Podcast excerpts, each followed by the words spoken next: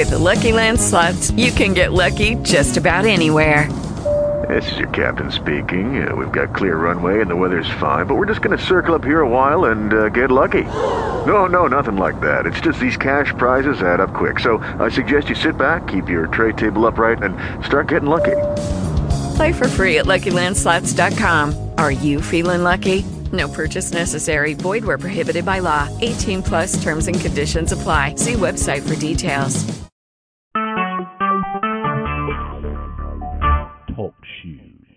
Recorded live. And it's a great day to be alive. And we're blessed to be a part of the heart and life of the greatness of God's Word. And we're blessed to be a part of each other's lives here in West Palm Beach and down there in that Lantana and up there in Lantana. that Lantana, right? That satellite beach where we have the flying Santinos, the believing, swimming, uh, iron pumping, rowing, walking, running Santinos. and uh and then in Lantana we have our own Chuckaman, Charles T. Johnson. Uh, and here I am. Hey. And here in West Palm Beach, we have Garland and Evelyn Harris.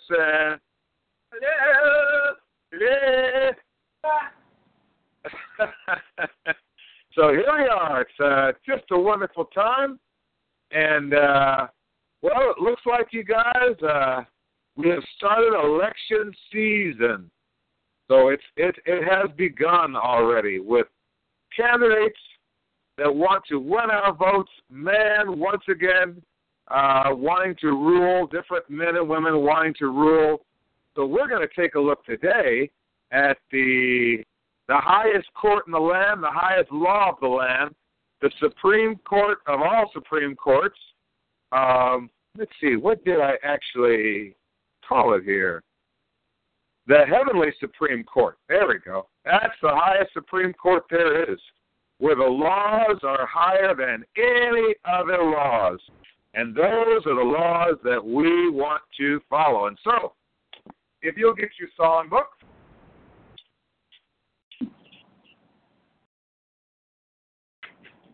and then turn to I Am Resolved, which is number 30. I. Right back? No, Number one. that's the whole. Well, it might be number one in your heart. Right. Number, oh, 29. I'm sorry. I thought it was 30. 29. 29. Here we go. And a one, and a two, and a one, two, three. I am resolved no longer to linger, drunk by the world's delight. Delight. That are higher things that are nobler, these have allured my sight.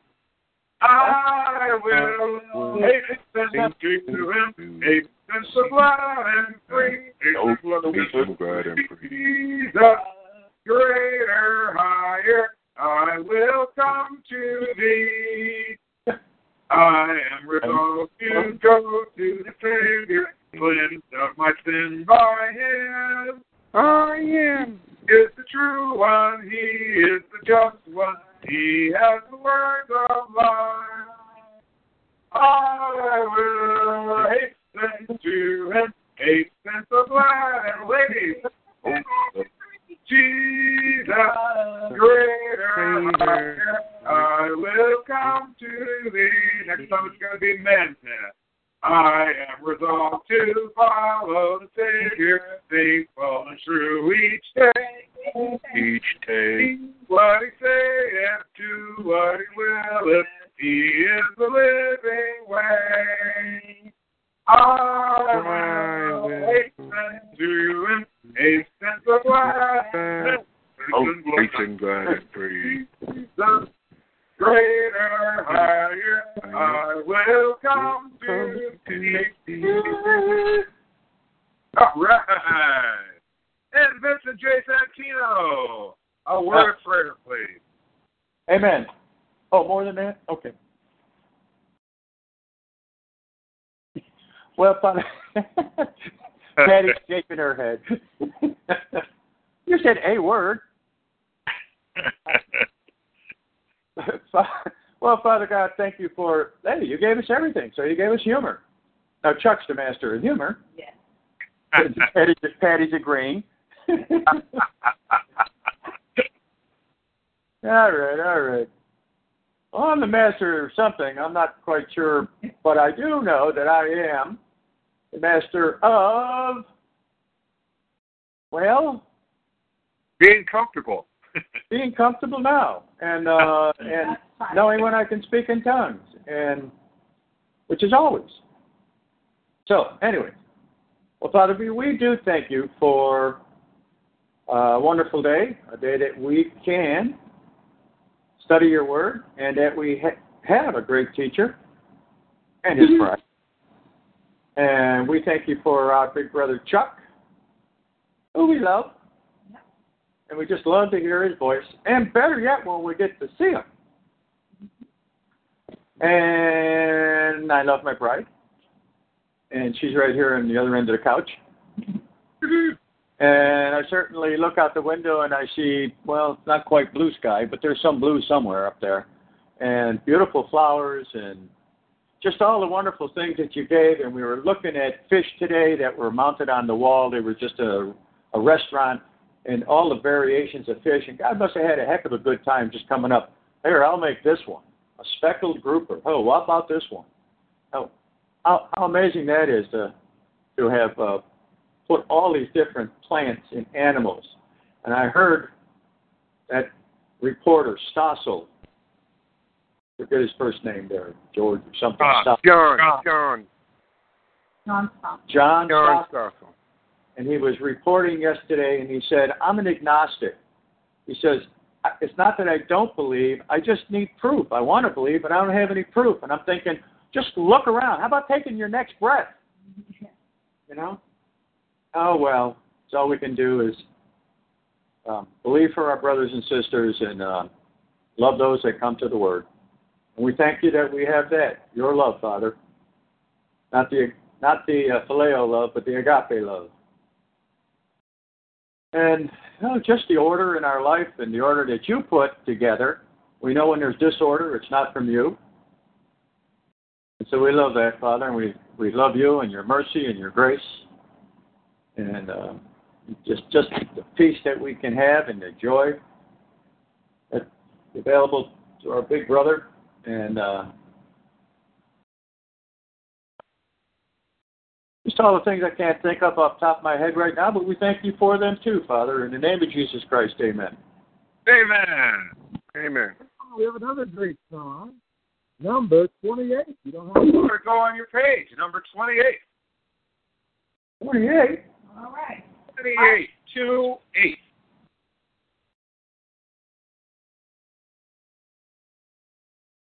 All right, higher ground, higher ground. And one, and two, and one, two, three. I'm pressing on the upward way, and I'm gaining every day, praying as I'm onward bound. Lord, plant my feet on higher ground. Lord, lift me up and let me stand. My faith on heaven's stable land, higher than I have found. Lord, my feet on ground. My heart has no desire to stay where doubts arise and fears dismay. Though some may dwell where these my prayer, my aim is higher ground. Lord, lift me up and let me stand. My faith on heaven's stable land, a higher plane than I have found. Lord, plant my feet on higher ground. I want to live above the world, So Satan darts at me hurled, for I have caught the joyful sound, the song of saints on higher ground. Lord, lift me up and let me stand by faith on heaven's stable land, a higher plane than I have found. Lord, plant my feet on higher ground.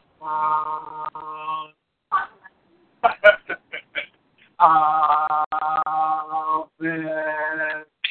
All right. Cool. By the way, when you sing a song, when you end it with Amen, it's Amen.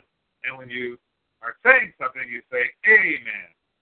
Just another little wonderful tidbit there for you. It's great. Um, that song talks about those Satan's darts at me are hurled. You're going to see during this political process a lot of darts hurled, and that's what they are. You know, you, you hear uh, someone takes a shot at Hillary Clinton, or someone takes a shot at Rand Paul or Ted Cruz. Those are darts. That's what they are. Uh, they're not necessarily Satan's darts. They might be, might not be, but uh, and when you read about it in uh, Ephesians, where it talks about the fiery dart, that's what it's talking about. It's those incendiary comments that are designed to, you know, get people burning, all fired up against you. And it could even get you all fired up against yourself if you're not careful. So, um, matter of fact, always this neat stuff that Father points out. We're just going to take a quick look at that. That's not where we're going to end up today.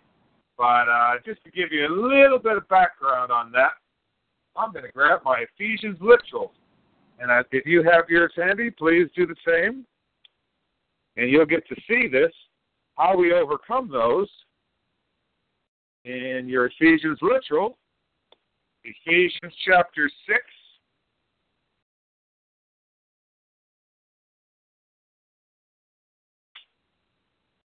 And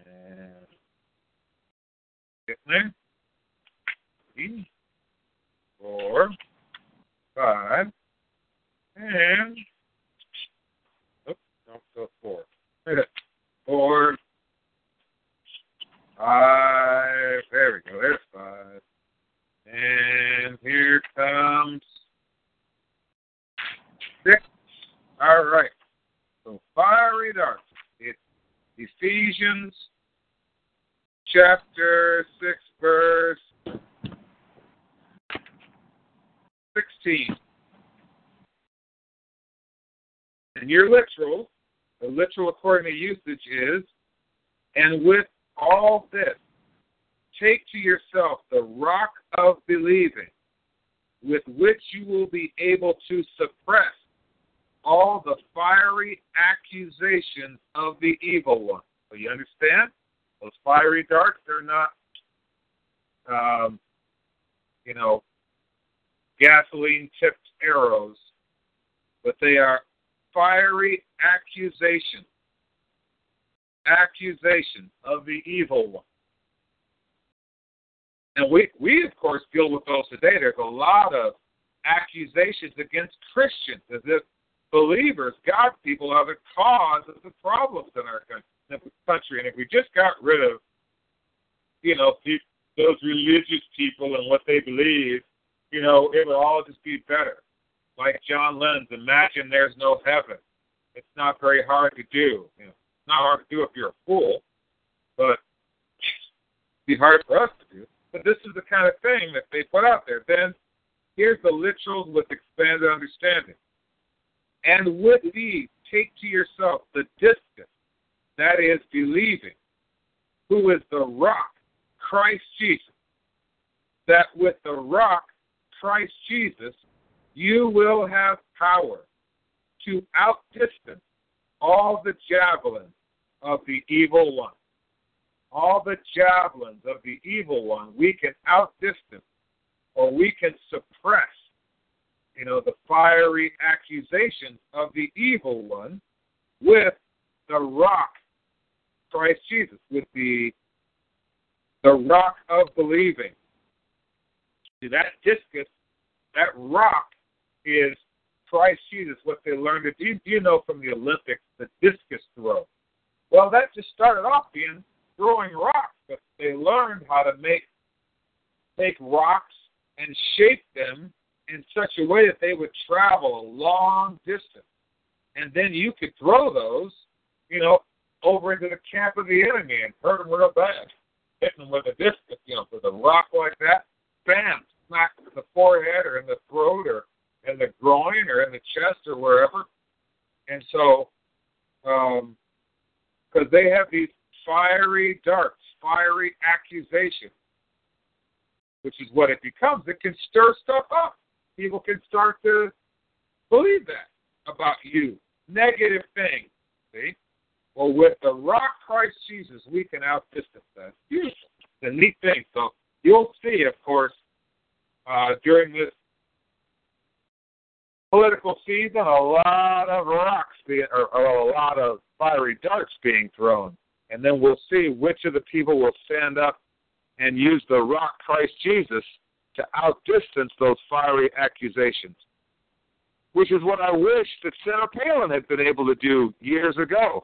You know, when there were all these fiery accusations against her because she's a woman of God, speaks in tongues, you know, and and stood for the best of the word that she knew and was just so attacked with one accusation after the other from the evil one. All right, so with that being said, man, do we have a great time in the Word today? Uh, but before we get into that great Word, we're going to hear from our Heavenly Father. And so uh, I think we'll let Chuck, why don't you conduct uh, manifestations today? So I can do that. Well, thank you, Father, for this great opportunity that we get to gather in a free country, a free state, and free homes, and in the comfort of our own homes. To hear your word, to have it accurately taught by a man of God who works that word, teaches us the accurate word. And I thank you, Father, for the opportunity that we have to speak in tongues, to talk to you directly, and to hear from you directly. Thank you, Father, for this opportunity in the name of Jesus Christ. Evelyn, would you give us a word of prophecy, please? Come to me always knowing that I, your Father, make you absolutely perfect in every way. You are my child, and I love you with an ever burning love. I have called you out, and I have made you strong and sturdy. You can walk out boldly proclaim my word with all accuracy because you have that accurate word. Just go forth knowing that I am with you and will always be by your side. Mm-hmm. Thank you. Vince, would you speak in tongues and interpret, please?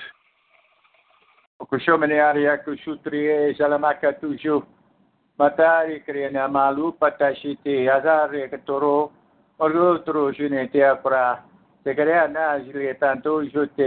for children, there is such great brilliance that I see when I look upon you. You shine brighter than any star in the universe, for you are my shining stars. You are the apple of my eye, and you are the ones that I think of constantly. I prepare everything for you. So go boldly into the world, proclaim all that you know, bring the accuracy of the word to those that will listen. For I have set the pace, and you are on the right course. Hmm. Awesome. And Garland, a word of prophecy from you, please.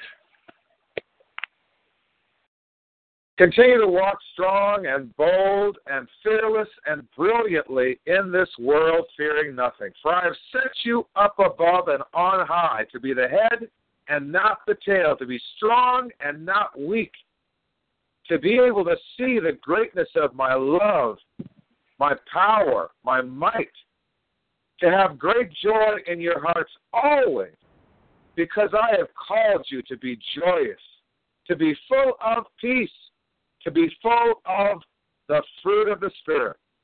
So continue to walk by the Spirit. Continue to speak much in tongues, my wonderful children. For I desire to build you up, to energize you mightily, to give you everything you need. I have given it to you, but at the moment you have to have it, it is there for you as you just believe what I tell you, walk on what I tell you, bold and mighty. Mhm. Awesome. Joy and peace.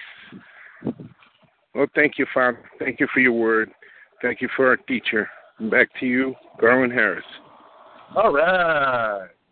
That's tremendous. Man, oh man, Mhm. that's wonderful. Okay, well, I am going to. Well, I won't mute you yet. So, because in case you can't hear something and you have a question, but if it gets too loud, I'll have to. But, you know, if there's a lot of background noise at some point, but I'd rather not yet. Okay. So, I. I was sharing with you before that we're going to talk about it was difficult naming this. I called it the Heavenly Supreme Court, but it's really bigger than that. Well, it can't be bigger than that, but it's broader than just that particular issue. Uh, there's nothing higher than the Heavenly Supreme Court, but we've got to get some background here. And I want to get some background by looking at one of man's laws that reminds me of what Dr. Wierwille taught years and years ago uh, in the advanced class, and I didn't fully understand what he was talking about. Uh, you know, he talked about the farmers and the laws that affected the farmers, and that uh, you know he would say things like, "Boy, you know, what would happen if the farmers unionized?" You know, and and um, and and he talked about how prices in many many things went up, but the prices of many farm items had never gone up.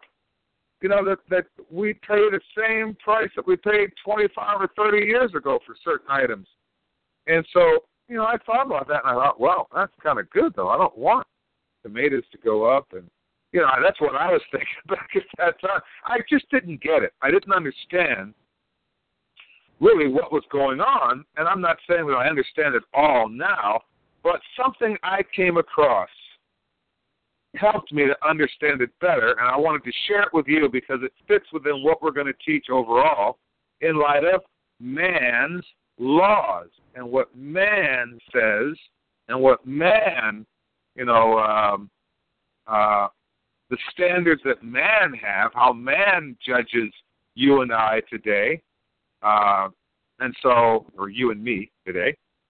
So we're going to look at that. This is something the title is Supreme Court Weighs Bizarre Private Property Seizure. Supreme Court, now this is the U.S. Supreme Court, weighs, they're having, they're going to be dealing with this bizarre private property seizure. And as you may know, we have a constitution and we have amendments to that constitution. The first 10 amendments called the Bill of Rights. And people don't just get to see stuff. stuff. That ain't how it works. You know, we've got a constitution. So there's a, I think it's the Fifth Amendment, but I happen to have my Constitution of the United States handy. So I'm going to find out which one it is right now. By the way, if you haven't read this in a while, these are just golden. So, um, and these are man's laws, but uh, they're the laws of our land, and they're really tremendous. So I am going to read uh, some of these amendments. I won't read them all in their entirety right now. Well, maybe I will. It doesn't take that long. It's the Bill of Rights for our Constitution for us here in the United States. Amendment 1 Congress shall make no law respecting an establishment of religion, or prohibiting the free exercise thereof, or abridging the freedom of speech, or of the press, or the right of the people peaceably to assemble, like we are right now, and to petition the government for a redress of grievances. Amendment 2. A well regulated militia being necessary to the security of a free state. The right of the people to keep and bear arms shall not be infringed. You know, there's all this talk about the Second Amendment being about having a gun for hunting. It has nothing to do with hunting. Nothing in that amendment says anything about, hey, and if you want to hunt, you know, we want to make sure you can have a gun. Nothing about that. It's talking about the security of a free state. Amendment 3. No soldier shall in time of peace be quartered in any house without the consent of the owner, nor in time of war, but in a manner to be prescribed by law. That one hasn't come up very often, but if it did, we have rights. No soldier just gets to come in your house and stay there um, without your permission or in wartime without laws. Amendment 4, the right of the people to be secure in their houses, in their persons, houses, papers, cell phones. papers and effects. That would include, effects would include cell phones today. I mean, they handled it. Huh? Devices, right. Against unreasonable searches and seizures shall not be violated, and no warrant shall issue but upon probable cause supported by oath or affirmation, and particularly prescribing the place to be searched and the persons or things to be seized. You've got to particularly describe it. Isn't that something? That's the Amendment 4. Amendment 5 No person shall be held to answer for a capital or otherwise infamous crime unless on a presentment or indictment of a grand jury, except in cases arising from the military, and there's more to that. Oh, you know, I should read it. It's it's tremendous. Uh, or in the militia, uh, except in cases arising in the land or naval forces or in the militia when in actual service in time of war or public danger. This is where they throw in, always throw around national security, public danger. See, nor shall any person be subject to the same offense to be twice put in jeopardy of life or limb, nor shall be compelled in any criminal case to be a witness against himself, nor be deprived of life, liberty, or property without due process process of law. Wait a minute, what was one of those? Property. This is the Fifth Amendment. Want to remember, you do not get to be deprived of life, liberty, or property without due process of law. Nor shall private property be taken for public use without just compensation. Now, how do you like that? And then there's others. When you get a chance, read the other amendments. There's now an 11th uh, amendment, which was done, which was added in 1795. Let's see if there's a 12th. Oh, yeah. There's others now that were added. But the original 10 were called the Bill of Rights. But now there's, let's see. Oh, man. There's uh, 17. No, sorry, 27. 27. Total of 27 amendments. So, a lot of amendments. Anyway, uh, so Supreme Court, here's what happened. And this is happening more and more in our country today. In oral arguments Wednesday, the Supreme Court will hear the government defend its kleptocratic behavior while administering an indefensible law. Now, this is one of man's laws.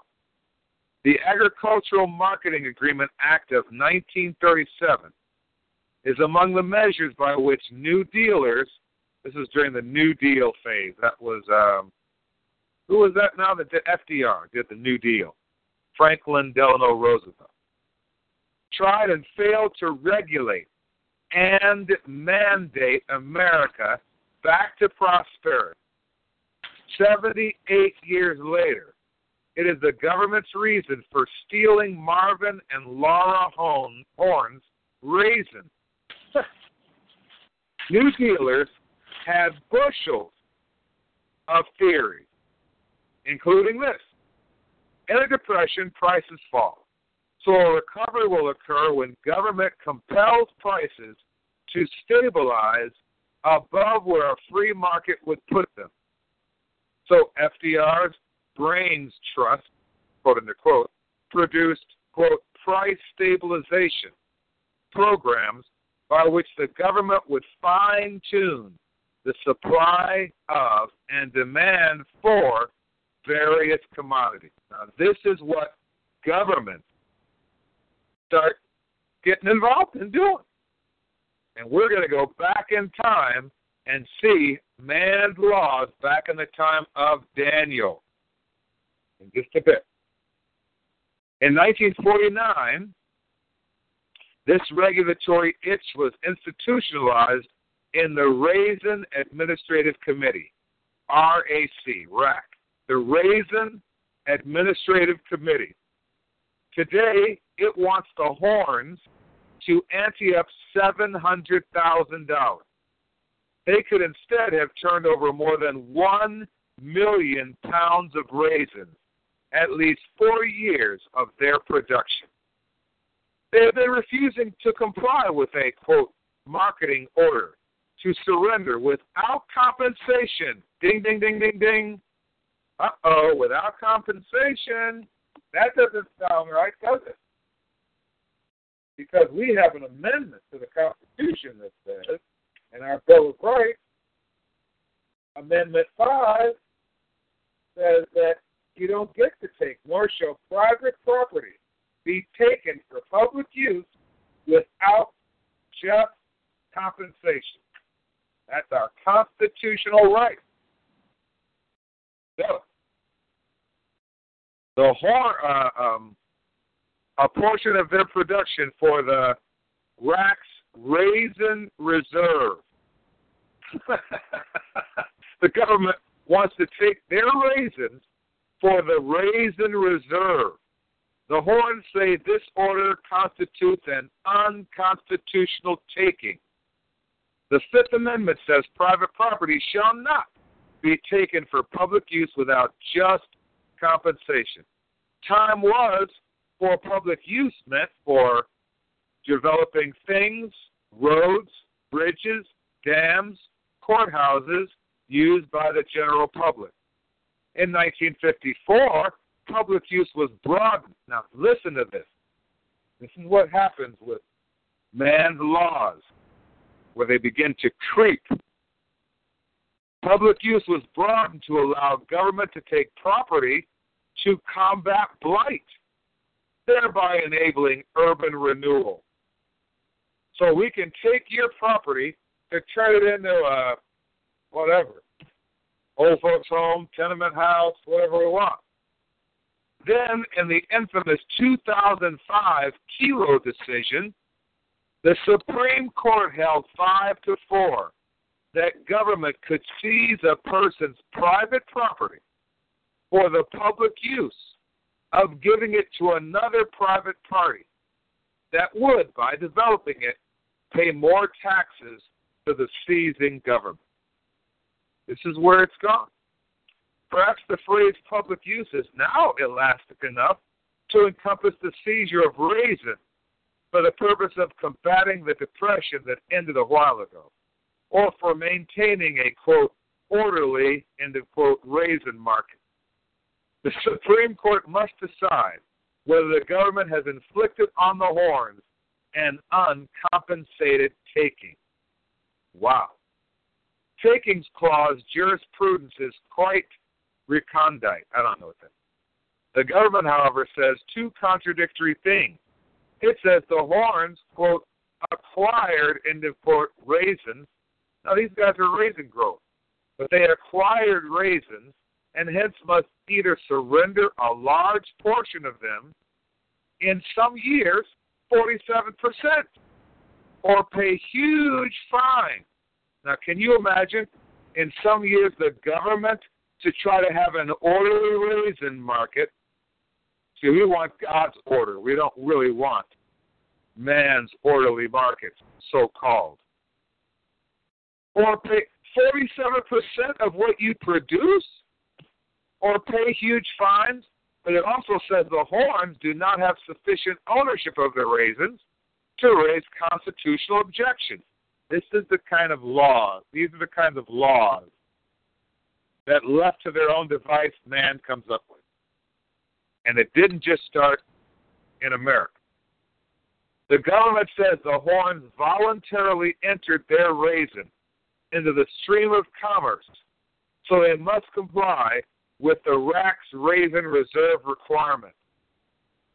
But the Supreme Court has hitherto rejected the idea that a person must give a portion of his property to the government in order to purchase the government's permission to engage in a lawful business transaction such as selling a commodity. What? So let's see. I got to pay the government to have the right to sell my product so that the government can take a portion of it. Uh, what is wrong with that picture? Government says it required contributions to the raisin reserve. It, it's it's required contributions to the raisin reserve merely regulates raisin sales. Hey, all we're trying to do is regulate raisin sales. The Hornes say it is not mere regulation, it is expropriation, meaning you're taking something away from us that we grew, that we lawfully grew. The government says it owes the Hornes nothing in exchange for the raisins they supposedly owe it because they somehow benefit from the government's manipulation of the raisin market. This is what farmers are dealing with. I didn't understand this when Dr. Royal was, was teaching about this. This is what farmers are dealing with. So when one group says, let's take the, the uh, farmer subsidies away, all that's happening is the government is taking money, things away from the farmer, and then saying, here, let's subsidize something else which ruins a free market. Where in a free market, if I want raisins and you want raisins and a bunch of us want raisins, the price of raisins goes up depending on how many the farmers produce. If one year we decide we don't want a lot of raisins, then the price of raisins could could go down. I mean, uh, uh, um, if we don't want a lot of raisins, yeah, it would go down. So the farmers next year they would grow fewer what? raisins. It's so simple in a free market, not a government highly controlled regulated market. So, the Hornes say it would be unconstitutional for the government to come on their land to confiscate their raisins or the proceeds from their raisin sales, so it is unconstitutional to fine them for not complying with an unconstitutional requirement. Why am I reading all this as as our as various candidates come around? Talking about um, what they're going to do when they become president. We need to keep in mind things like the Bill of Rights, the Constitution of the United States, including the Bill of Rights. Do they support regulations of everything? If so, they're they're taking away a free market.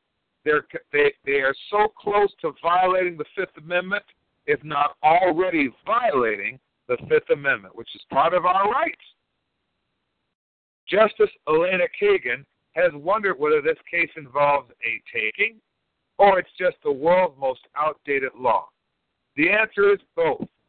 The law has span, spawned more than 25 marketing orders covering almonds, apricots, avocados, cherries, cranberries, dates, grapes, hazelnuts, kiwi fruit, onions, pears, pistachios, plums, spearmint oil, walnuts, and other stuff. All of this now so that we can make sure we regulate markets for you.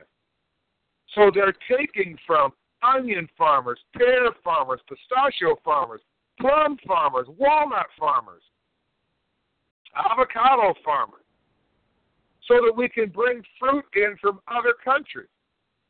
Is this crazy or what? Government sprawl and meddlesomeness mock the idea that government is transparent. There are not enough cells in the human brain to enable Americans to know more than a wee fraction of what their government is up to. If they did know, they would know something useful. How much of what government does is a compound of the simply silly and the slightly sinister. The silly. Try to imagine the peril from which we are protected because the government maintains a spearmint oil reserve. like they have a raisin reserve. Imagine, I mean, we're really protected from foreign, you know, I don't know, from ISIS by a raisin. I think what we're supposed to do, Vince, you know that slingshot you have, brother? Yeah. Well, what the government's thinking is put raisins in that sucker and shoot raisins. if ISIS ever comes over, just shoot raisins at them because we have a raisin reserve. I like that idea. Yeah, yeah, yeah. Or we could put, you know, instead of a water gun, get yourself a spearmint oil gun, and we can shoot spearmint oil at invaders, foreign invaders, because the government maintains a spearmint oil reserve. Oh wow! How about I tea know. tree? minty. Tea, tea tree would be nice. It'd be therapeutic. You see, it wasn't that isn't that great? I mean, that's that's just wonderful. And and so the sinister, the government is bullying and stealing property in order to maintain programs that make Americans pay higher commodity prices than a free market would set. That's why tomatoes are higher and cucumbers are higher and all these things are higher. One of the reasons we in Florida get sometimes good deals on cukes is because of what's grown here and nearby. You know, where you can get cucumbers sometimes that go down to a quarter because of the free market. If not for that, man, the government would just let's just set the price. Well, you've heard what what they do sometimes just destroy crops. Tell the farmers to burn their fields. We'll subsidize you. We'll pay you to burn your fields to keep the market higher. Progressives say government is simply the name we give to the things we choose to do together. That is not how the Hornes are experiencing government. Now, there was a time many years ago, and now I'm going to mute you because we're going to go into Daniel, a wonderful book of Daniel. But just keep some of this stuff in mind. I'm now in the living room where it's all nice and uh, we've got just a wonderful flow of of comfortable air coming through. So when we all get to come here, it's going to be great getting to be here and work the word together at the table where uh, you'll be nice and comfy cool. So that day is coming. Okay, I just put the phone down uh, nearby. You know what? I better unmute you so you can check. Tell me how the volume is. So hold on, just to make sure you can hear. Okay, I'm going to put the phone down in a certain spot. Let's see. Put a couple books here to lift it up higher. Okay, now, how's that for hearing me okay? You're unmuted. Not as good. Not as good as it was. Not as good as it was. All right. Yeah, I'm in a different room. Okay, let's try this. Okay, what about now? That's a little better for me. Let me lift this up a little higher, see if that helps.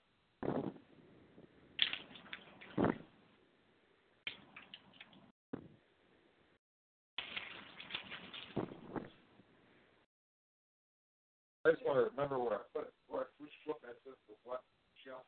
Okay. All right. I'll try a little higher book. Okay. What about now? That's a little better. Well, for me, for me, it's okay. I can I can hear you. Uh, Vinny, what about you and Patty?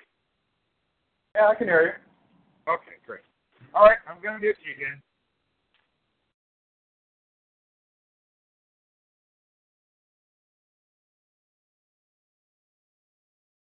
Okay. So we're going to go to the book of Daniel and chapter 3. And I will tell you something about this wonderful book. Um, these, during this time of Daniel, it spans both the time that Daniel was a part of the um, Babylonian Empire under this king we're going to read about today, and later the Persian Empire. And these were massive empires. The, the Babylonian Empire, in terms of square miles, was 540,000 square miles. Now, to give you an idea of how many square miles that is, the United States is 3.8 million square miles. Texas is 268,800 square miles. So the Babylonian Empire was double the size of the state of Texas. Double the size of the state of Texas. And about one eighth of the size of the United States. The Persian Empire was 3 million square miles. Remember, I mentioned the USA is 3.8 million square miles. So the Persian Empire, which today is modern day, well, not as big now, but today it's modern day what? Who knows? Well, that's right, you can't have you muted. oh, well. Well, I'll tell you. Um, I'm going to get one more book and raise it just a little higher to see if that's even better. Okay. The Babylonian Empire is what would be called modern day Iraq. Iraq. And however, back in that time, it was much larger than what you see Iraq being today.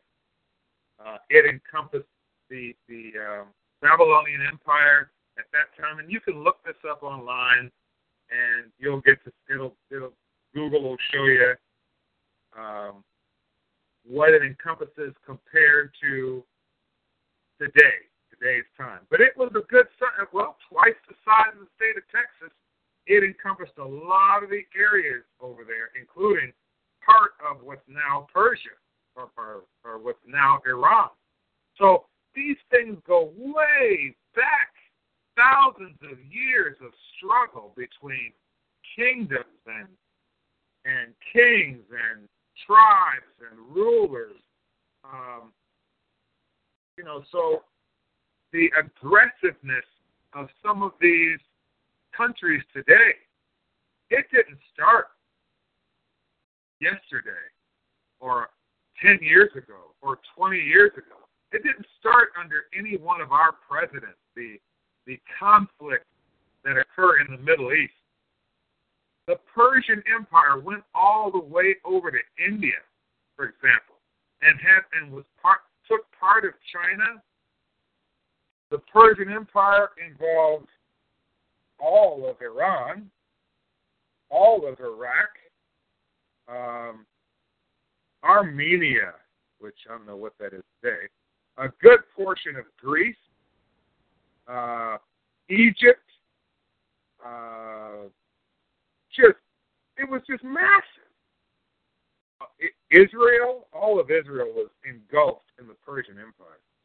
It was a massive, massive empire. And so for these guys to to only have one little small area now, both Iraq and Iran, They can't be happy about that. the Persian Empire, by the way, encompassed all of Saudi Arabia, that upper portion there. So there's a lot of it that goes further down. So massive. This was the time that Daniel, a man of God, a prophet, and a prophet is one who speaks for God, and he literally was sent to, you know, God's people. He's to call God's people back to God's word. Sure, a prophet, part of a prophet's ministry can be foretelling the future, but foretelling the future is not always involved. Foretelling always is. And Daniel, of course, was this wonderful, wonderful man. And he had three associates with him that you may remember are, were the three Hebrew boys called, so-called Shadrach, Meshach, and Abednego. So, and these guys, because of their faithfulness to God's word, got elevated in this kingdom. Now, again, back at this time in chapter 3 of Daniel, Iraq, the, the area that was the Babylonian Empire, which would have fully encompassed in Iraq and a lot more than that, and part of part of Iran and a lot of areas, uh, part of Egypt, etc. Me. Let me make sure I have that map open as well. No, not part of Egypt, but um, all of the Judah area, uh, Turkey, a good portion of Turkey, uh, some of Iran, down into the Saudi Arabia area. Massive. Anyway, double the size of the state of Texas. So Nebuchadnezzar, in Daniel chapter 3, verse 1, you'll find that there was a king. And this was a mighty king. I mean, you know, to, to, to have, they didn't have ICBM and airplanes that could, you know, uh, we learned from Tony about nothing classified, but uh, about airplanes that they could take off, do their targeting, set, uh, release their missiles, and come back and land and the and the enemy gets knocked out of the sky, or the target gets acquired, meaning destroyed. And you know, after they've landed, I mean, the targeting is so superior now that these guys don't have to be, you know, a block away to get you. I mean, they could be half a world away and get you. Well, keep in mind they didn't have that then. So to control massive areas like that took tremendous leadership, tremendous power and might, a tremendous army. And that's what this king Nebuchadnezzar had. In Daniel chapter 3, verse 1, it says, Nebuchadnezzar the king and king, the one who reigns, the ruler. This is the sovereign, the king. We do not have in our country today a king, and we don't want one. Because as we'll see, these kings are always doing crazy stuff like this. Nebuchadnezzar the king made an image of gold, whose height was three score cubits, and the breadth thereof six cubits. He set it up in the plain of Dura, in the province of Babylon. He was the king of the Babylonian Empire, but there was an area called Babylon specifically which was what city is that? Was that now? That's now called something else. Uh, they went into Iraq, you know, which is where Babylon is still to this day. Anyway,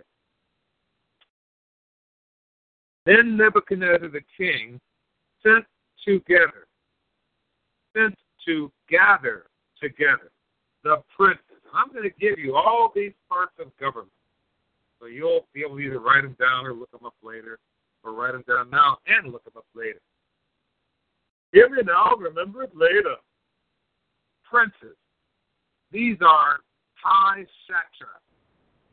That's one of the that's a, a Persian word, by the way, or chief governor. These are civil and military.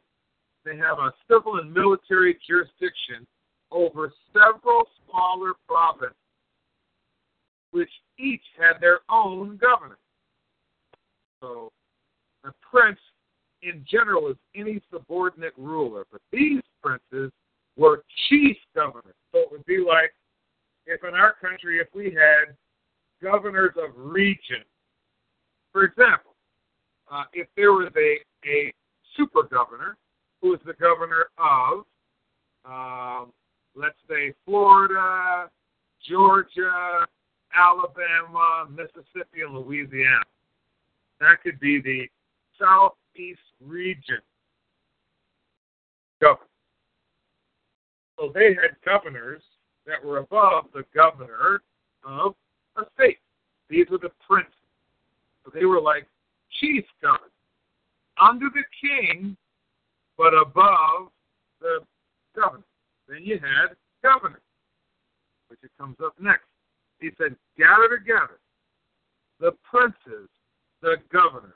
Governors were prefects, nobles, rulers, those having dominion or power over others. So, uh, these would be individuals that were over, rulers over smaller provinces.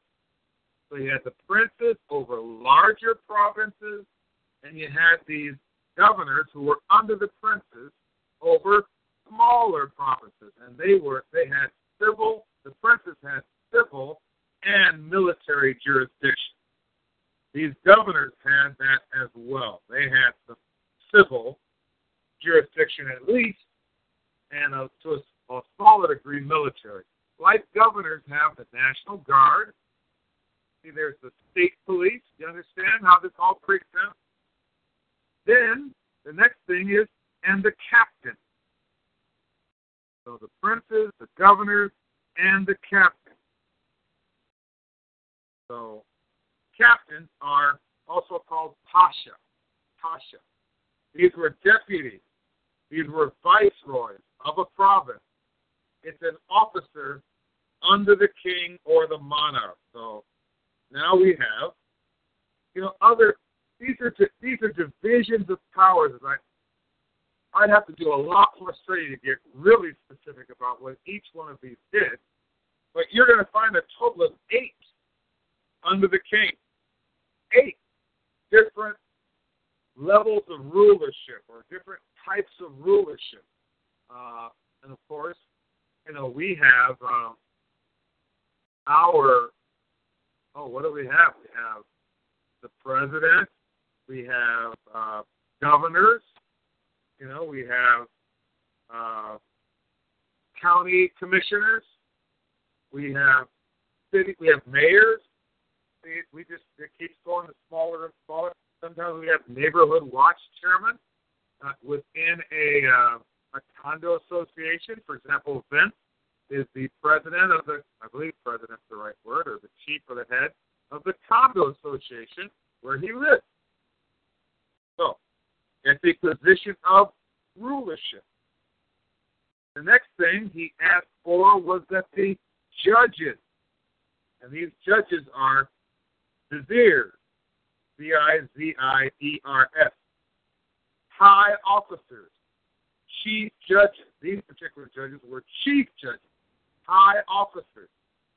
So, you know, we have, what do we have? In a state, even, we have the Supreme Court judges or justices. Uh, we have, uh, oh, geez, there's a lot of different levels of courts municipal courts, uh, county courts, well, state. So uh, I can't even think of all the courts. Uh, oh, what's the other? Appeals courts, uh, city courts, traffic courts, uh, criminal courts, civil courts. You know, all these different judges. We wanted the chief judges. Then the next thing were treasurers. Treasurers. And these treasurers are also courtiers. These two being, two of them here, uh, according to Dr. Bullinger, there are two, and they were courtiers as well. Now, courtiers are those that attend at the court of a sovereign or of a king, and one who seeks favor from a king by flattery or obsequious behavior. I'm going to tell you what that means. Uh, a simple way of saying it is butt kissing. They're hanging around at the court of the king and they're kissing butt. Now, if these guys are treasurers, you know, they have some control of money. That's in addition to being courtiers. So it's to be in servile compliance, fawning servile compliance. This reminds me of when our some of our politicians start talking about, you know, we just want the people that play by the rules and pay their taxes. I just want to help the the everyday man who plays by the rules. These are the servile compliant. And big companies can afford to hire what are they called? Compliance what? Officers. Compliance officers. The little guy, not so much. The little guy has to be just this fawning uh, uh, butt kisser to try to get by when you have kings to try to hang out with the court to get, you know, federal money. Well, what do I have to do to get some of that federal money? This is what many of our politicians, I remember when people were running for uh, mayor and for city council, and they were talking about, well, I'm going to fight for you to get some of that government money. So how do you get it? Well, you got to be fawning. You got to support these people. In Pennsylvania, when I was having all those attacks from one of the office of Pennsylvania Securities Commission, one of these courtiers of the uh, Governor uh, Rendell at that time, who I happened to run into and become friends with, and here's what his advice was. Well, you know, I call this person and talk to that person, and and you know, my, my attorney said make sure you're giving to the to the campaign, the Governor Rendell campaign, and then he can make all this stuff go away. That's what these treasurers are for. Courting the favor of the king, butt kisser, obsequious behavior. That means servile or fawning compliance. Isn't that interesting? And that's what kings, when you have kings, that's what you end up with. When you have that kind of government, that's what you're going to get. The next level is counselors. Now, by the way, after kings, these first princes, governors, and captains, those were the uh, levels of governmental level, governmental level. Then you had, you know, these next two, or three, the next three, we'll see, being in the legal. So, judges, that's legal. Treasurers, that's going to be part of the legal. And then counselors. Counselors are counselors of state, judges, ministers, viziers, those skilled in law. Those skilled in law. Looks like we're going to have one more law level. So, um, but counselors, you know, attorneys today are called counselors. You know, those skilled in law. But this particular group, they were, let's see, on a higher level, counselors of state. Counselors of state. What would that be like? Uh, Barack Obama has someone. Oh, I think it's Secretary Luke. He's the Secretary of something or other. He's not the Attorney General. That the Attorney General does something different. That would be closer to like the chief judges, the also the, the Supreme Court judges. But there's something else that helps you make sure you don't violate the Constitution with something you want to do. These are um, state counselors of state, perhaps, perhaps. guess it could also be state attorneys general. I'm not sure. But they're different levels, just like we have today. It, it started way back when. Then there are sheriffs. Sheriffs here are, are lawyers. They're not sheriffs like we think of. They're the sheriff that goes out does this, even though the sheriff's role, a lot of that is legal. A lot of the role of a sheriff is to defend the Constitution within his jurisdiction. Uh, sheriffs have a tremendous amount of power, actually, uh, a sheriff's department. But lawyers is, is the word here in the Bible. And the last one here is rulers of province. Rulers of province. And rulers is superintendent. And they are functional and general. They're functional and general. Those having rule, dominion, power, or mastery over anyone. So any ruler here, anyone, basically anybody I miss, anyone who's a ruler of a province, you know, I'm talking to you too. And a province is a jurisdiction, land, or country. So any other little country that's a part of this empire, you get your bump here too. Because he remember he he sent to gather together the princes, the governors, the captains, the judges, the treasurers, the counselors, the sheriffs, and all the rulers of the provinces to come to the dedication of the image which Nebuchadnezzar the king had set up. So then what happened? Well, then the princes, the governors, and the and the cap and captains, the judges, the treasurers, the counselors, the sheriffs, and all the rulers of the provinces were gathered together unto the dedication of the image that Nebuchadnezzar the king had set up. And they stood before the image that Nebuchadnezzar had set up. Then an herald cried aloud. Now, an herald is a someone who proclaims, someone who gives the proclamation, a crier. You've heard of the town crier.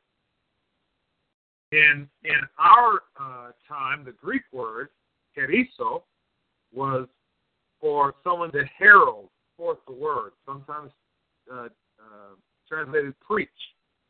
But this is just to speak it out.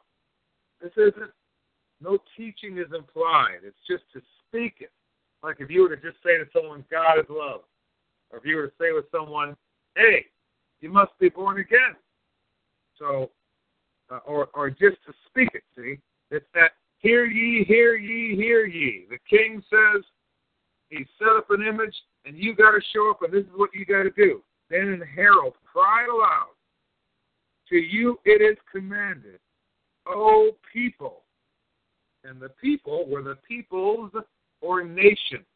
So people really could more accurately be translated nations, plural, nations. And then nations is actually races and tribes. Now think about what we have existing in Iraq and Iran and all these areas, Kurdistan, Pakistan, all these stands were actually part of, at one point, some of those stands were part of the Iraqi uh, or the Babylonian Empire. Later, they became a part of the Persian Empire. All of those Pakistan, Kurdistan, Blankistan, Yadistan, yada yada Yadistan, all those stands, all the way over to to India, kind of stopped at India and took part of China. So when this guy says, "Hey, I want all the peoples or all the nations I want all the races and tribes.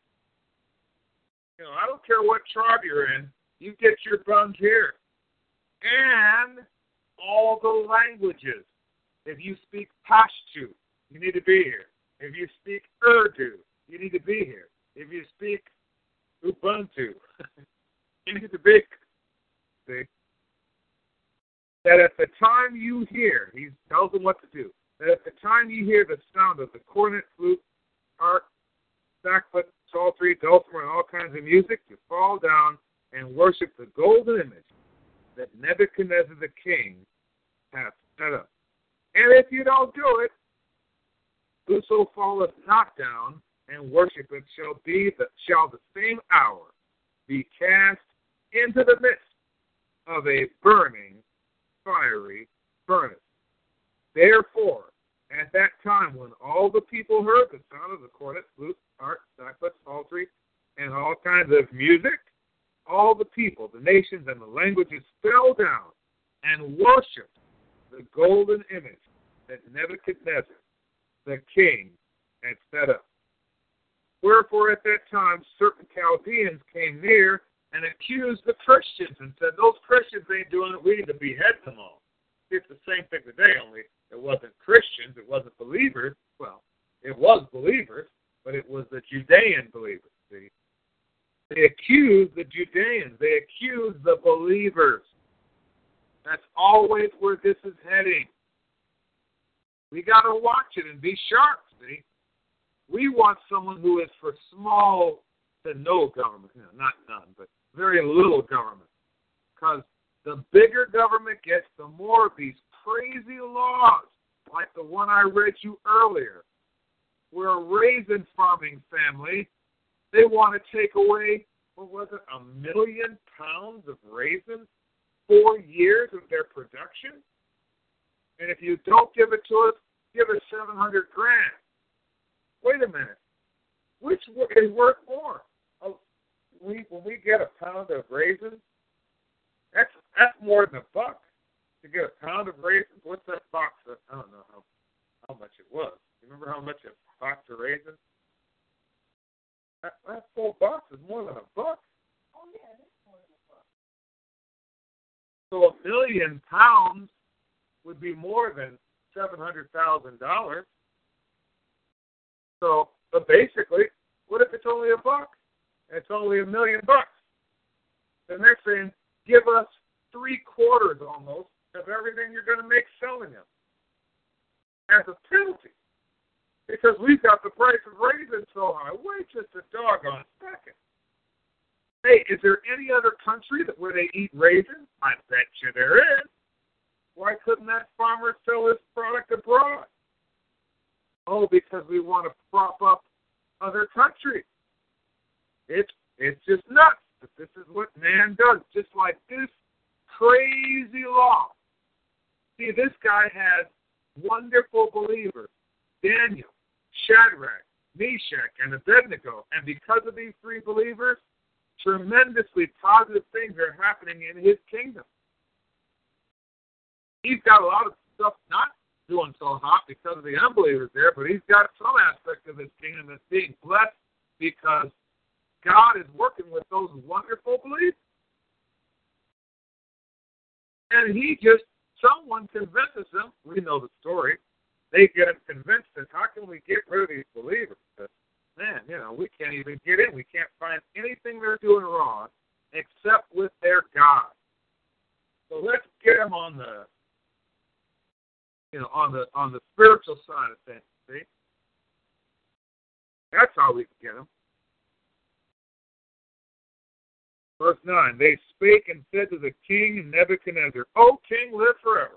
Hey there, king. These are some of these butt kisses in the court. See, glittering up to the king.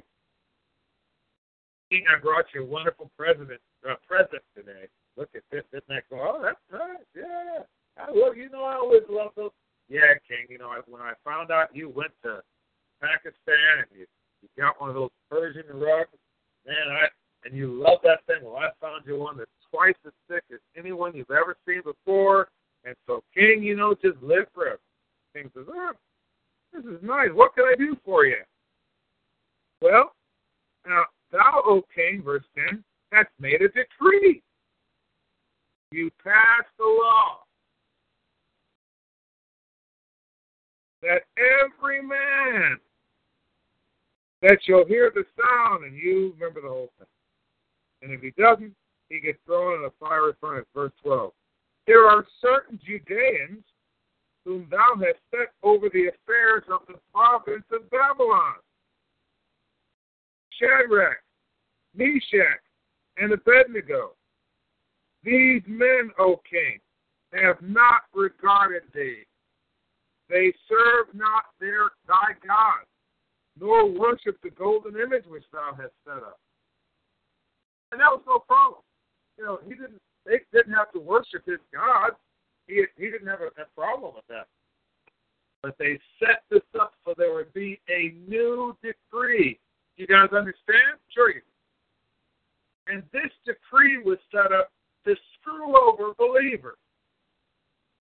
And when you get whack jobs in office, people that don't believe the true God, their laws, the laws written, are going to be in that regard. The things pushed and promoted. How do we know it? Because we already know from the Word, that we learned last time, that if they don't have the Spirit of God, and they don't walk by the Spirit of God, the things they do are going to be enmity against God. They're going to be violently opposed to the things of God. You see it? And here we see an example. These laws by these people that are against God are violently, like fiery furnace, burning fiery furnace violence, opposed to the things of God and therefore to the people of God.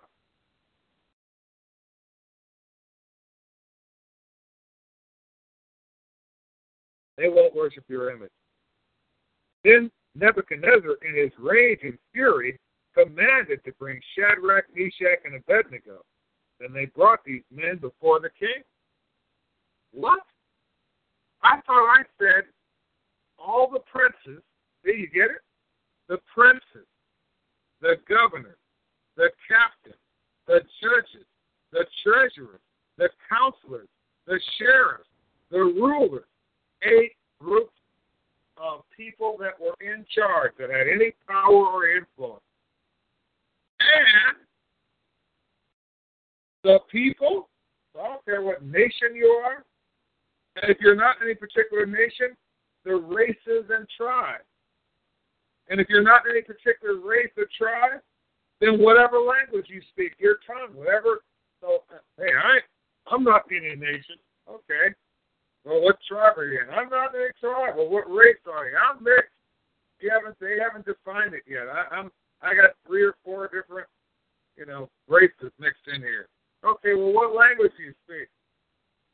Oh, well, I do speak a language. Well, then you're covered. Get your buns here and fall down to this golden.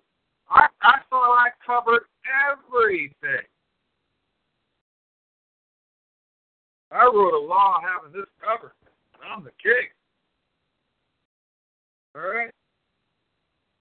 In verse 15, he says, if you're ready to do it, next time the music plays, that's just fine. I'll, I'll read it. Verse 15. Now, if ye be ready that at the time ye hear the sound of the cornet, flute, harp, sackbut, psaltery, and dulcimer, and all kinds of music, ye fall down and worship the image which I have made, well, well and good. But if ye worship not, ye shall be cast the same hour into the midst of a burning fiery furnace. And who is that God that shall deliver you out of my hand? So, verse 16. Shadrach, Meshach, and Abednego answered and said unto the said to the king, O Nebuchadnezzar, give us a chance to talk to our attorney. See, once again, how thankful we are to have the Bill of Rights. Remember, uh, which which one of those was it? That no one should be deprived of life, liberty, property, uh, but something else. I'm gonna let me get that Bill right.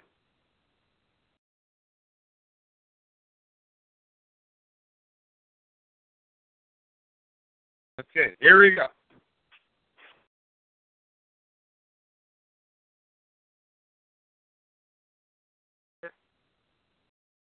Nor be deprived of life, liberty, or property. without due process of law, nor shall private property be taken, even with due process of law, for public use without just compensation. Without just compensation. Well, these guys were about to have life taken away without due process of law. Thank God we live in a country where we have a Bill of Rights. Because if you have a king, a dictator, there is no Bill of Rights. There is no. We don't ever want that. And the bigger government gets, the smaller your rights and mine get. If it be so, uh, Shadrach, Meshach, verse 16. Shadrach, Meshach, and Abednego answered and said to the king, O Nebuchadnezzar, we are not careful to answer thee in this manner. We don't need to talk to our attorney. nice. We, you know, we we don't even need to check anything. We don't need to check with anyone. We don't need to check with our handlers. We don't need our PR person. We don't need to do polling first. Let's see, you know, let's see how our how our uh, politicians do when the polls start to say, "Oh, the majority of people think two homosexuals marrying is okay. You know that, that that's okay. Homosexuals marrying same-sex so-called marriage is okay." Oh, well, let me do my polling and see if I should support that. These guys said, we don't need to take the time to do that. We're not careful or anxious. We have no anxiety we do not account it, are not careful here in the text it says, we do not account it needful to answer thee in this matter. Verse 17. If so, if it be so, our God, whom we serve, is able to deliver us from the burning fiery furnace, and he will deliver us out of thine hand, O king. Wow.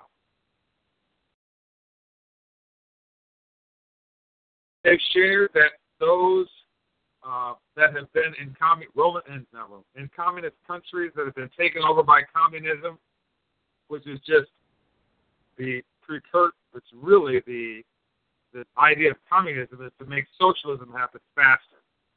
Socialism is a, a slow creep, which our country is going through today.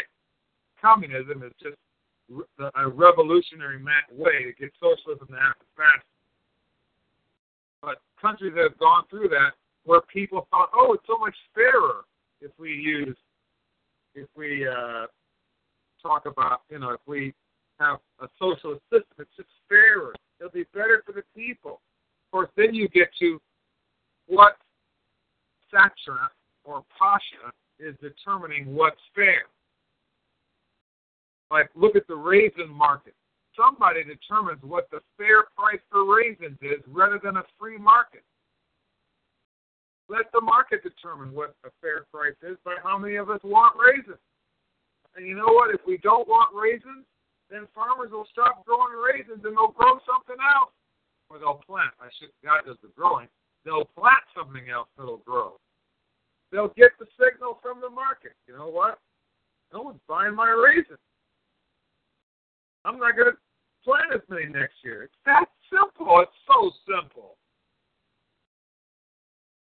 So, so really think we need a pasha, a satrap, a vizier, a bureaucrat to tell us what the price of raisins should be, to tell a farmer what he should sell his raisins for?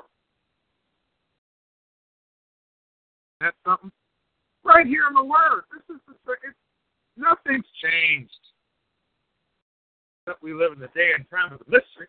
That's but people, same stuff. So, but it's not. It, it, look, even if our God, if our believing's not there, it's not that our God couldn't do it, but if for some reason our believing wasn't there, now this is King James. I should read you this in the Lamsa because it's much more powerful in the accuracy because Evelyn's going to talk about the manifestation of believing in the advanced class. I'm going to teach on that. And you'll find that in the in the manifestation of believing, there can be no doubt. And that's the same thing in believing. You know, look, if we're believing to be healed, you can't have any doubt. I can't have any doubt. Because if you doubt, you're not believing.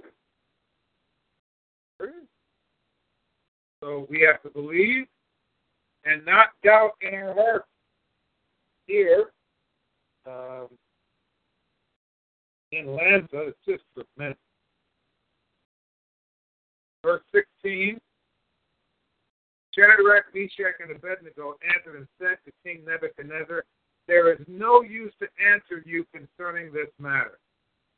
Now that alone would tick off a king, right? There's no, there's not even any, there's no use to answer. But you understand, we don't need to reason with you. We're not going to try to convince you otherwise. There's just, we're not going to get into all that. There's just no, there's no reason to do that. Because here's the deal. For there is our God, whom we serve.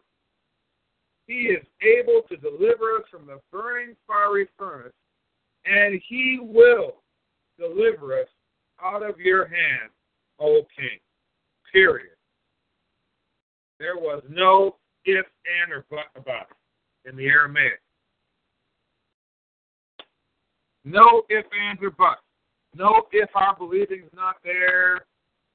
And that's always an issue if your believing's not there. But, you know, the commitment that, hey, rather than serve another God, I'd just rather die than do that.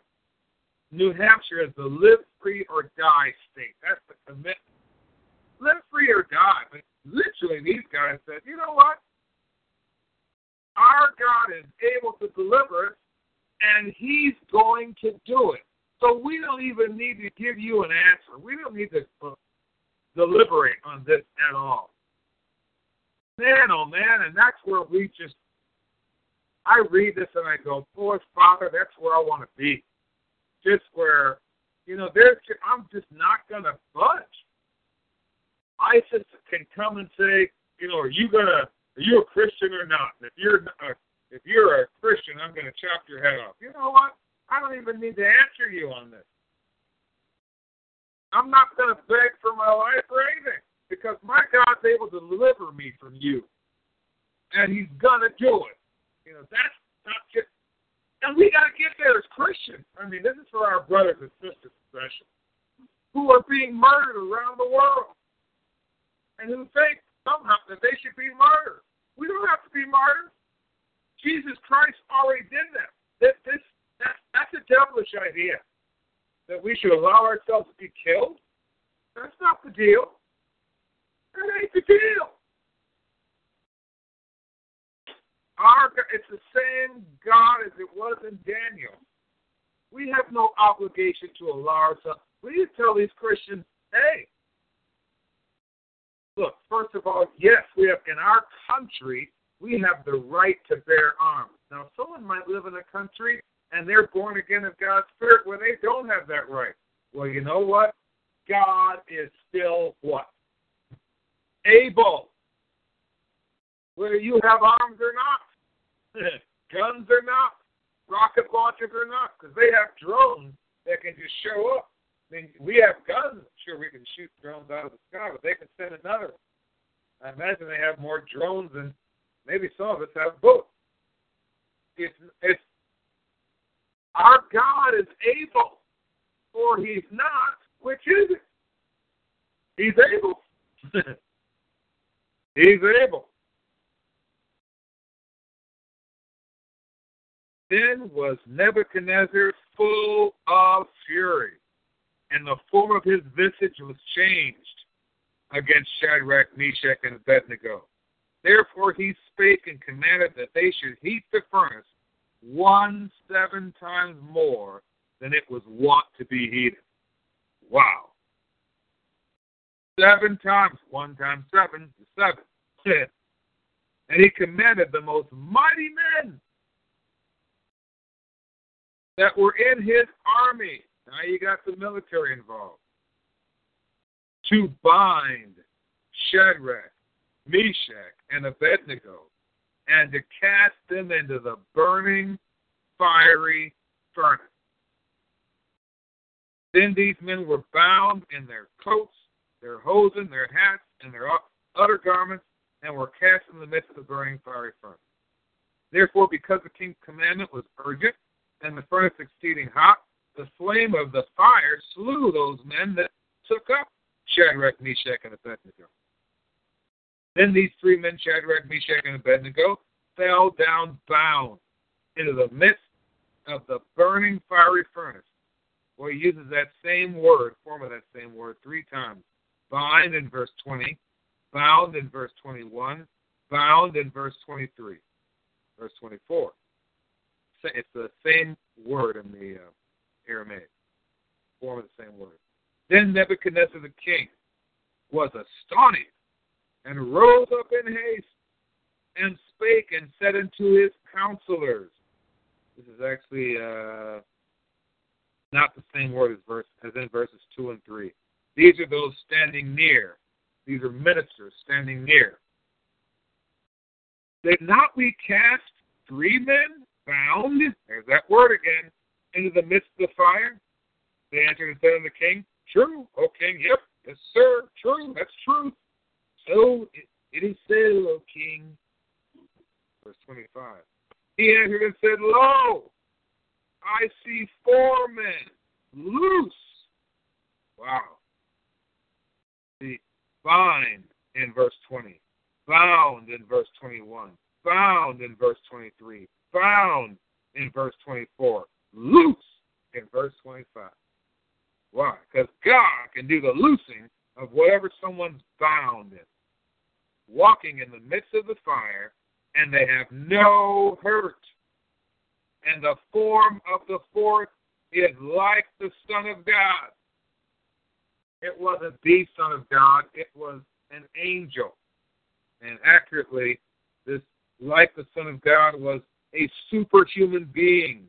Like a superhuman being. It was an angel, literally. Then Nebuchadnezzar came near to the mouth of the burning fiery furnace and spake and said, Shadrach, Meshach, and Abednego, ye servants of the Most High. Yeah, the Most High God. Come forth and come hither. Then Shadrach, Meshach, and Abednego came forth of the midst of the fire. And the princes, governors, and captains, and the king's counselors, being gathered together, saw these men upon whose bodies the fire had no power, nor was a hair of their heads singed, neither were their coats changed, nor the smell of fire had passed on them. Then Nebuchadnezzar spake and said, Blessed be the God of Shadrach, Meshach, and Abednego. God got the glory, who hath sent his angel and delivered his servants that trusted in him, and have changed the what? The king's word. Changed the law. Man makes all these laws, but God is bigger than man's law. Isn't that wonderful? It's a different teaching, but I was looking at some things in Second Kings, and I came across an area where Solomon had been there. First Saul was king, then David was king. And under both kings, even though when Solomon Samuel became king, not Saul became king, he went crazy pretty fast and things got pretty weird. And yet, people that believed God were able to prosper even under that king. When David became king, he was a great king. But there's a couple times he got pretty wacky too. With Bathsheba, for one, he had a lot of wars and fighting that went on, and also the time when he numbered the people, and a lot of people died because of that. And yet, when people individually believed God, individuals were still able to prosper no matter what the rule was, no matter who was king. here we see a record where God changed the law. Because the king's word was law. He made the decree, it was law. And God changed it for his believing people. God is able and willing to do the same today for us, no matter who becomes president next. I certainly want a president who will uphold the Constitution not just in word and yet try to circumvent it every way they can, but I want someone who will uphold the Constitution in deed, who will not be for a whole bunch more laws. Because once man makes a law, here's what happens next.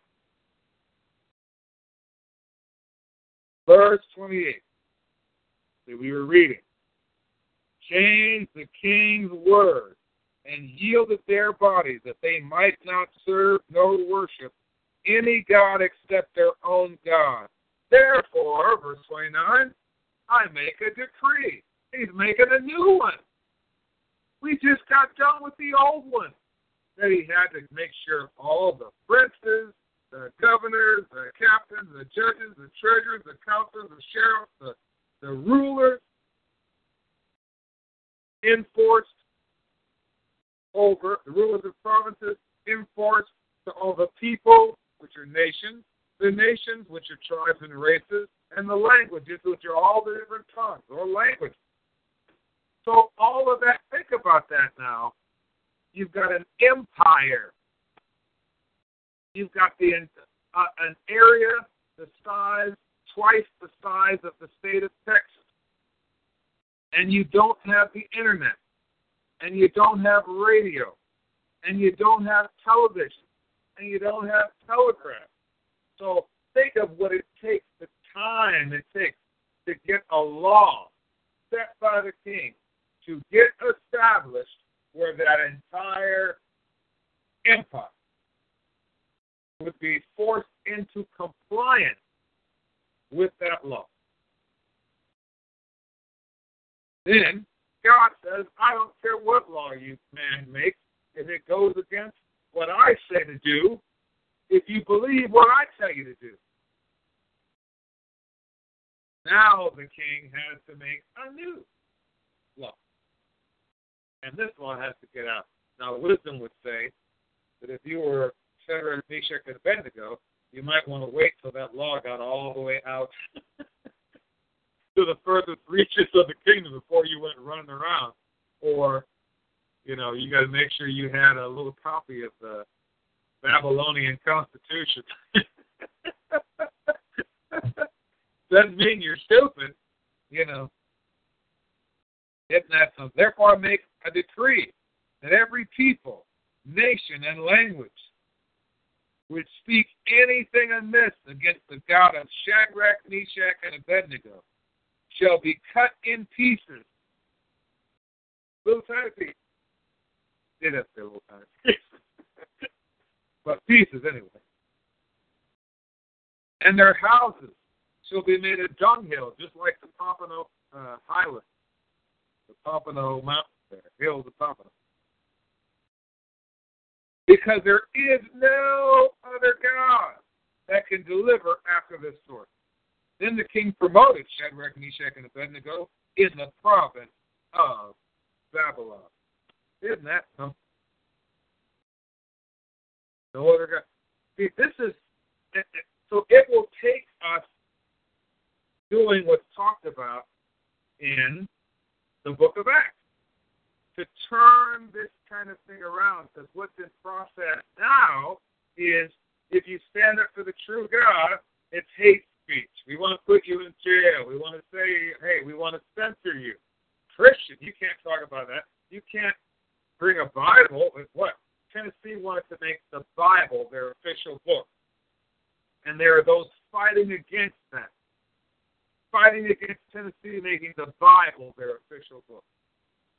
Yet in Michigan, they just about made the Quran their official book. Certain areas of Michigan have such heavy pockets of Muslims that they're following Sharia law. They're trying to figure out how our laws can fit with Sharia law. And yet, a state like Tennessee, we can't have the Bible as the official book for the state. What do we have to do? Acts, chapter 19.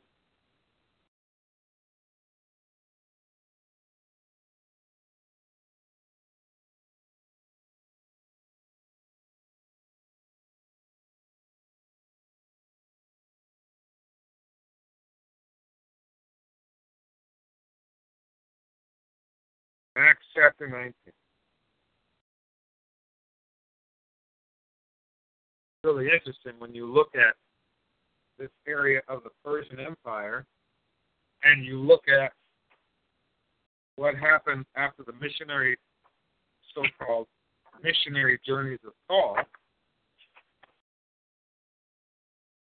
which I'm going to go to that map. I was thinking about it, I didn't get a chance to verify it, but um, when you look at how far the word oh, let's see. Spread of Christianity. Here we go. Look at the similarity between uh, how far Christianity spread and the Persian Empire. Further than that. I'm just looking at the map, you guys, right now. Oh, I don't see. But look how far it spread. It's tremendous how far what an empire, and even some areas more of it, because it went all the way over here to Spain and Italy. Oh, here we go. Yeah, much larger. It was just this little area here. Look how it's massive, you guys. The spread of Christianity, of the Word, uh, and the how it spread. Some of this is showing AD. Some of this is showing before the death of the Apostle Paul, and it's absolutely tremendous. The empire of God's Word. It can do that again. We have much greater ability to do that now than ever before because of all the media that we have available. But in Acts 19,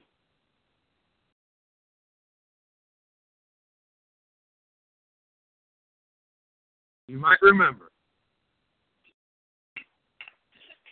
verse 17. And it was, and this was known to all the Judeans and Greeks also dwelling in Ephesus, and fear, reverence, respect, awe fell on them all, and the name of the Lord Jesus was magnified.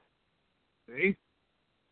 And many that believed came and confessed and showed their deeds. They disclosed their practices, that they were worshiping other gods. Just like the king said, hey, anybody worshiping any other god or that says anything amiss, you don't have to worship their God, but you speak amiss of their God, you're going to get chopped in pieces and your house is going to be a dunghill. Let me tell you something. We don't need a king to do that for us. We saw right here in the Word, when the Word of God prevailed mightily, things happened. Verse 19 Many of them also, which used curious arts, brought their books together and burned them before all men. And they counted the price of them and found it 50,000 pieces of silver. So, mightily grew the Word of God and prevailed. And that's what can happen again in our day and time as we stand on that Word. The Word of God prevailing. You know, we're talking about the empire of the Word in our day and time. It's just a beautiful thing, a wonderful thing when you really see what God can do, no matter what um, laws there are by man. God can overcome man's laws. Yes, we want a great president. Yes, we want some great Congress people, some great senators, some great Supreme Court justices.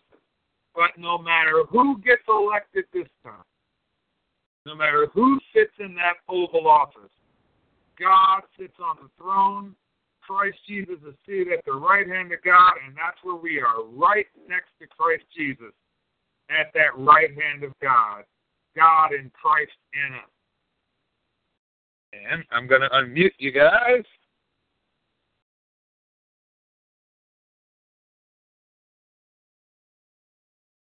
Here goes. Amen. Amen. Amen. Absolutely, amen.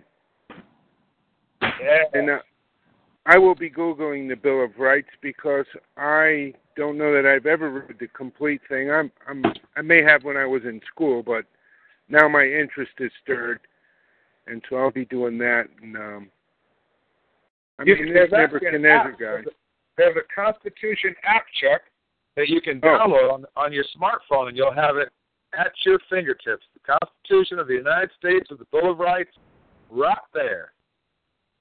I'm going to do that. I'm writing it down. I took some notes, and um, first off, yes, absolutely. Thank you for the teaching. Thank you just for doing what you do, for standing and working and sharing and teaching. And um, oh, also for allowing me to um, conduct manifestations. It's been a few months, and I appreciate it, and I'm blessed. Yes, you are. And as far as the teaching, I've been taking notes, and of course, I'm going to read them again. I'm going to look at citations again, and I'm also going to listen to this call again. I like to listen to the call sometimes later the same day or the next day when I study it. But this Nebuchadnezzar, guy, um, some parts of it remind me of Job, where he started out this. Uh, well, he was a putz from the beginning, but he had all his material possessions and a status, and he was the king. And whatever the king said, that's what everybody did. And then, of course, he lost everything he had. And then uh, took a closer look at God. Got some of his things back. He got all of his stuff back. But about taking a stand is one of the parts I've grasped, and I've always liked the Shadrach, Meshach, and Abednego um, story. Um, you know the, fire thing and the furnace. And one time when I was taught this, it, we were in person, and so some visual things. You know, walking around and making a motion of where the furnace was, and seven times hotter, and it stirred up that teaching again in my brain. And really, these guys, as far as taking a stand, they didn't care. You could put me in the fire, go ahead. But no, I won't bow down to your golden God. Um, you know, it's just God. It's only God. Whatever you want to do, it doesn't matter. It's only God. You can open the door right now, and uh, if you don't have anything else, we'll go in. and um, I'm sure there's some more there that I can read up on the significance of you know seven. The fire was seven times hotter than it made the fire seven times hotter than it had ever been. Than it than it was normally used for whatever temperature. Um, just the awesomeness of God. Sure, they they lived. Okay, that's the amazing part. God just took care of them, and those guys wouldn't budge at all. And then it was to the point where God took such great care of them, not just by keeping them alive, but they didn't even smell like smoke from being in a furnace, not not near a furnace, um, from being in a furnace. And um, I mean, old Nebuchadnezzar got the picture after that. yeah, he did. He can put his gold in that furnace, and and I you didn't mention it now, but I think when I was reading this once before, the golden statue, I think it had a likeness of his own head on top, his own features. His it was his face. It was his penis. Seriously. was it called? Was is that what it was? Yeah. Yeah, well, I don't remember that part, but I, but I remember the I remember I thought I knew something about him was supposed to be accurate on the statue, but there we um, go. Yeah, I just appreciate it. I really do. Uh, thanks for the work and thanks for this awesome fellowship and just thanks everybody for being there, getting the family together. It's wonderful. Yeah, amen. Anybody else? Anything you learned or anything you want to share? Or Well, it, it was a beautiful teaching. Um, you know, the one thing that I feel is with all these people running, not one of them says anything about God. No one says, listen, we need God in this country. Things are wrong. We need God back in the country. And to, we need to take care of the, the constitutional rights and the amendments of this country. And, and those two things, if one would stand up right and do that, they, they would see, they would have a big following and not worry about all this other junk that they say and do and promise and all that stuff. Um, because there are a lot of believers, and uh, and they would back them, and that's what we need. You're right, Patty. You're I, as you were speaking that, I was thinking, did anyone say that? Carly Fiorina talked about God-given gifts, and she emphasized that quite a bit. But none of them actually said we need to get back to the principles of God's word that gave us this great country. Blah blah blah blah blah. None of them really said because they're afraid. There was a time in our country where people talked about God all the time. And now you're absolutely right, Patty. They're not. I I can't think of one who really made it clear that this is where I stand.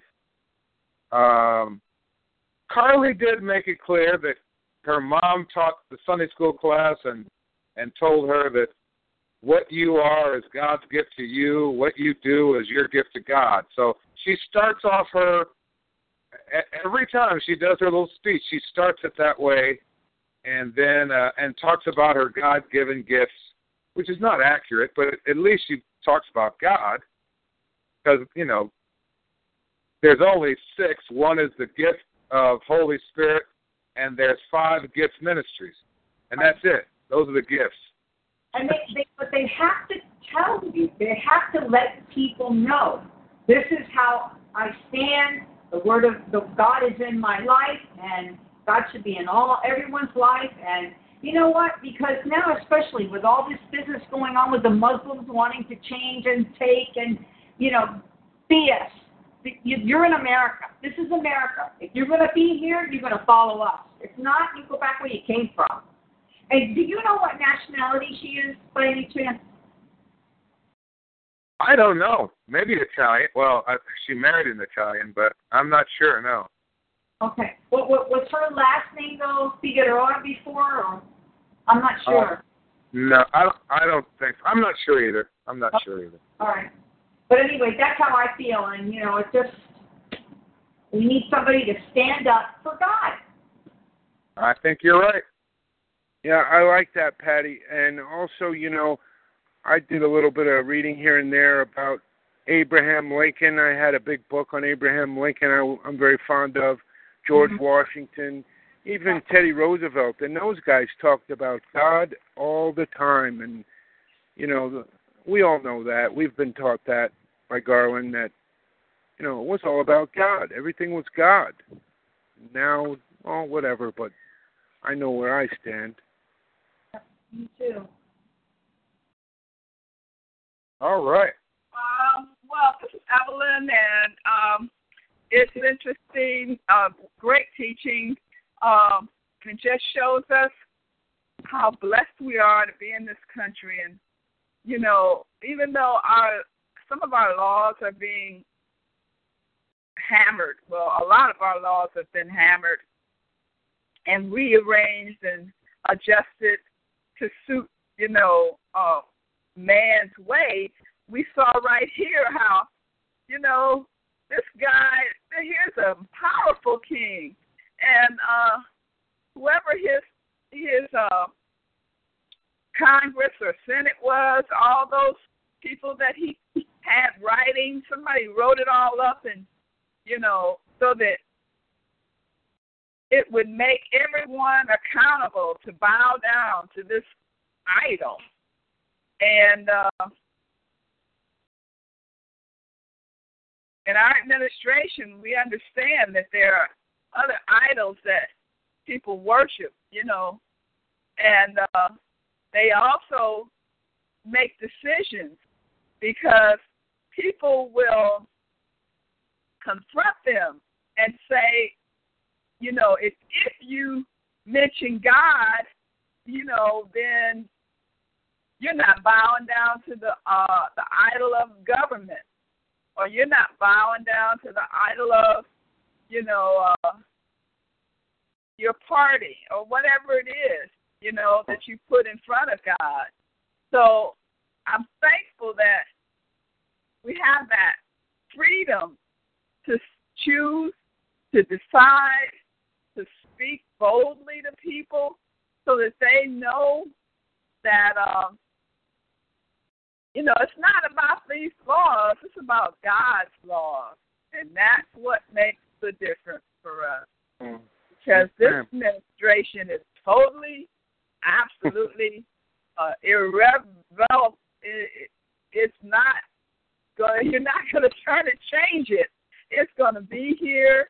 The uh, Grace Administration, and we have laws and principles that we can stand on uh, uh, because of what our Lord and Savior accomplished. So, thank you very much. Well, I'll jump in. Um, uh, tremendous teaching that uh, well, God put it in His Word, and He preserved His Word for us to to have that available. And of course, you you uh, expanded on a lot of the, the words in there that that build the uh, color, if you will, of the uh, the story. But um, I was got my attention, and this wasn't the first time. I I, I just read this story not too long ago, based on uh, you know certainly that book on wars there, that one chapter on wars, and uh, the fact that how um, yeah they were throwing them in the fiery furnace, but yet this ISIS group they just put a bunch of people in cages and burnt them. That's boy, we're really going back to that Old Testament times there when they start doing that. So we clearly see where they're at. Just uh, devil's old tricks. He's using the same old tricks over and over and over again, uh, which is okay in that also because then the if in fact it's all he's got is his old tricks, we know he's already been beat. He's been beat a number of times, so uh, and we just got to not forget that part.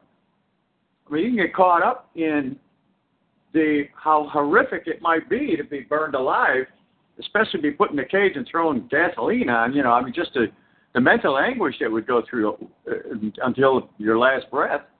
Um, but yeah, we can also look at it in in the light of he's been beat at that game quite a few times, and uh, we have to be the ones that initiate. We're the ones that believe. We're the ones that know the accuracy. So we're the ones that have to believe and initiate that um, that believing, I guess, uh, and, and stand on God's word, regardless of what the current atmosphere and administration is. Now, we also got to take action and vote and promote and research the candidates. But I take, um, I, I guess at some point I have to hold my tongue a little bit because I'm not the one who's willing to go out there and become politically active. So I got to rely on the best that we got we throw out there. If I'm not willing to do it, then I got to rely on the best we got. Now I can believe for them, and God tells us to do that, so I will do that. I guess that's all I got to say. That's tremendous. That, Hey, Garwin. And, and you hit it. Keep in, we keep in mind, no matter who becomes president next, look what God did when a king came up with a life and death law against believers.